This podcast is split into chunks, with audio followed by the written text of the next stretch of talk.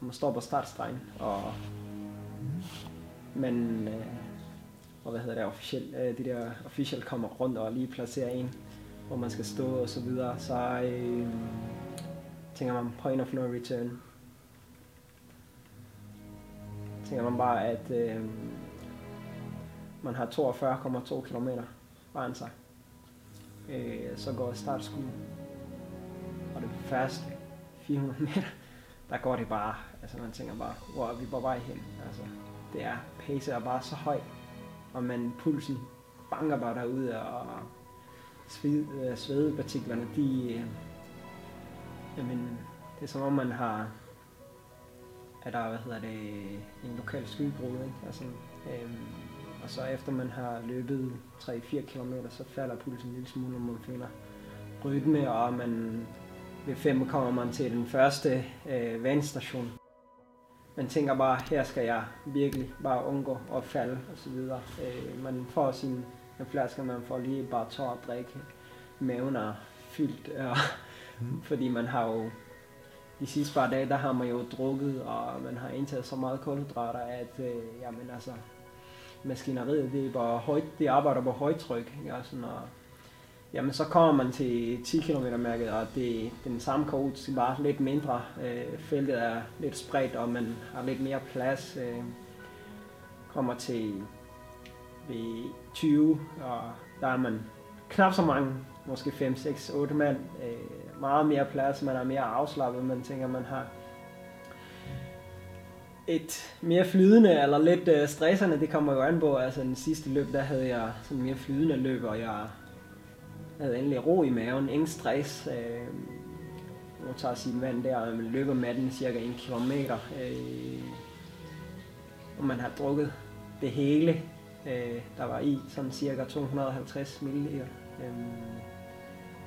øh, og så øh, når man et punkt omkring 4-25 km, hvor man, man mærker en lille smule træthed og får lidt stive ben, ikke? Og, sådan, og får lidt at drikke der også. Øh, mm. Og det handler hele tiden om at endelig få fra der og få drukket så meget man kan øh, ud over, og selvfølgelig også det man har selv blandet op, men også de vendstationer der er. Øh, og det er det hver 2,5 km øh, fra man starter.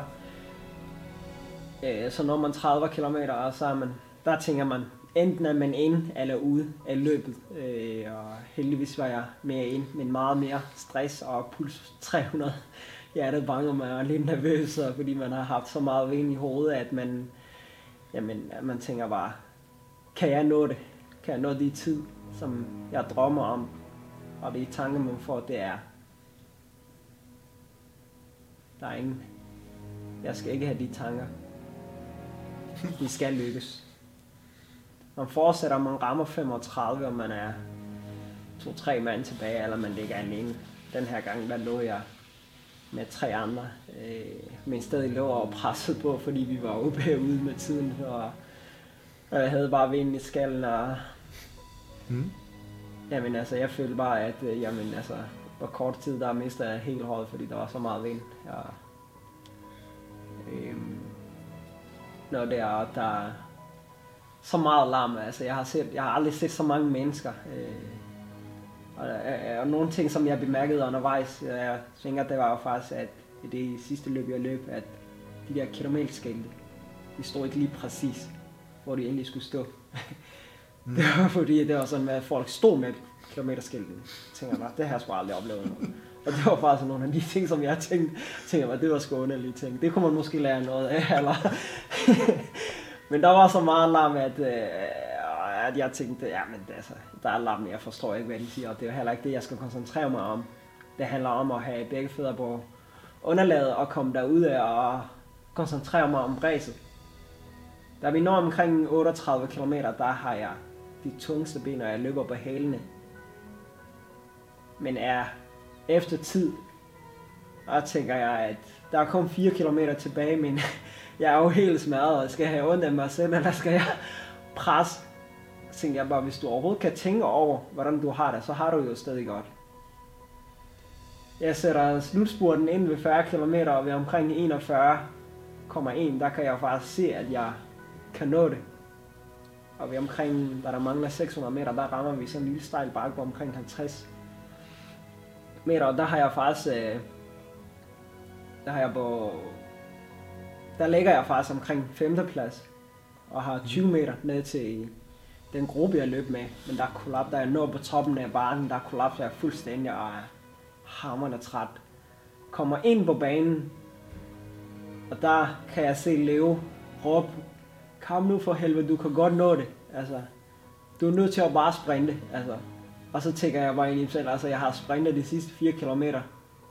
Jeg ved ikke, hvad jeg finder sprint, sprint, hvad hedder det, øh, form jeg skal finde frem, men jeg skal da prøve alt, hvad jeg kan, fordi det handler jo om at komme til OL. Alt andet vil jo være spil af tid. Og jeg vil have det dårligt med mig selv, mm. hvis jeg løb 2.11, 31. Det vil være lige så godt at løbe 22 for mig.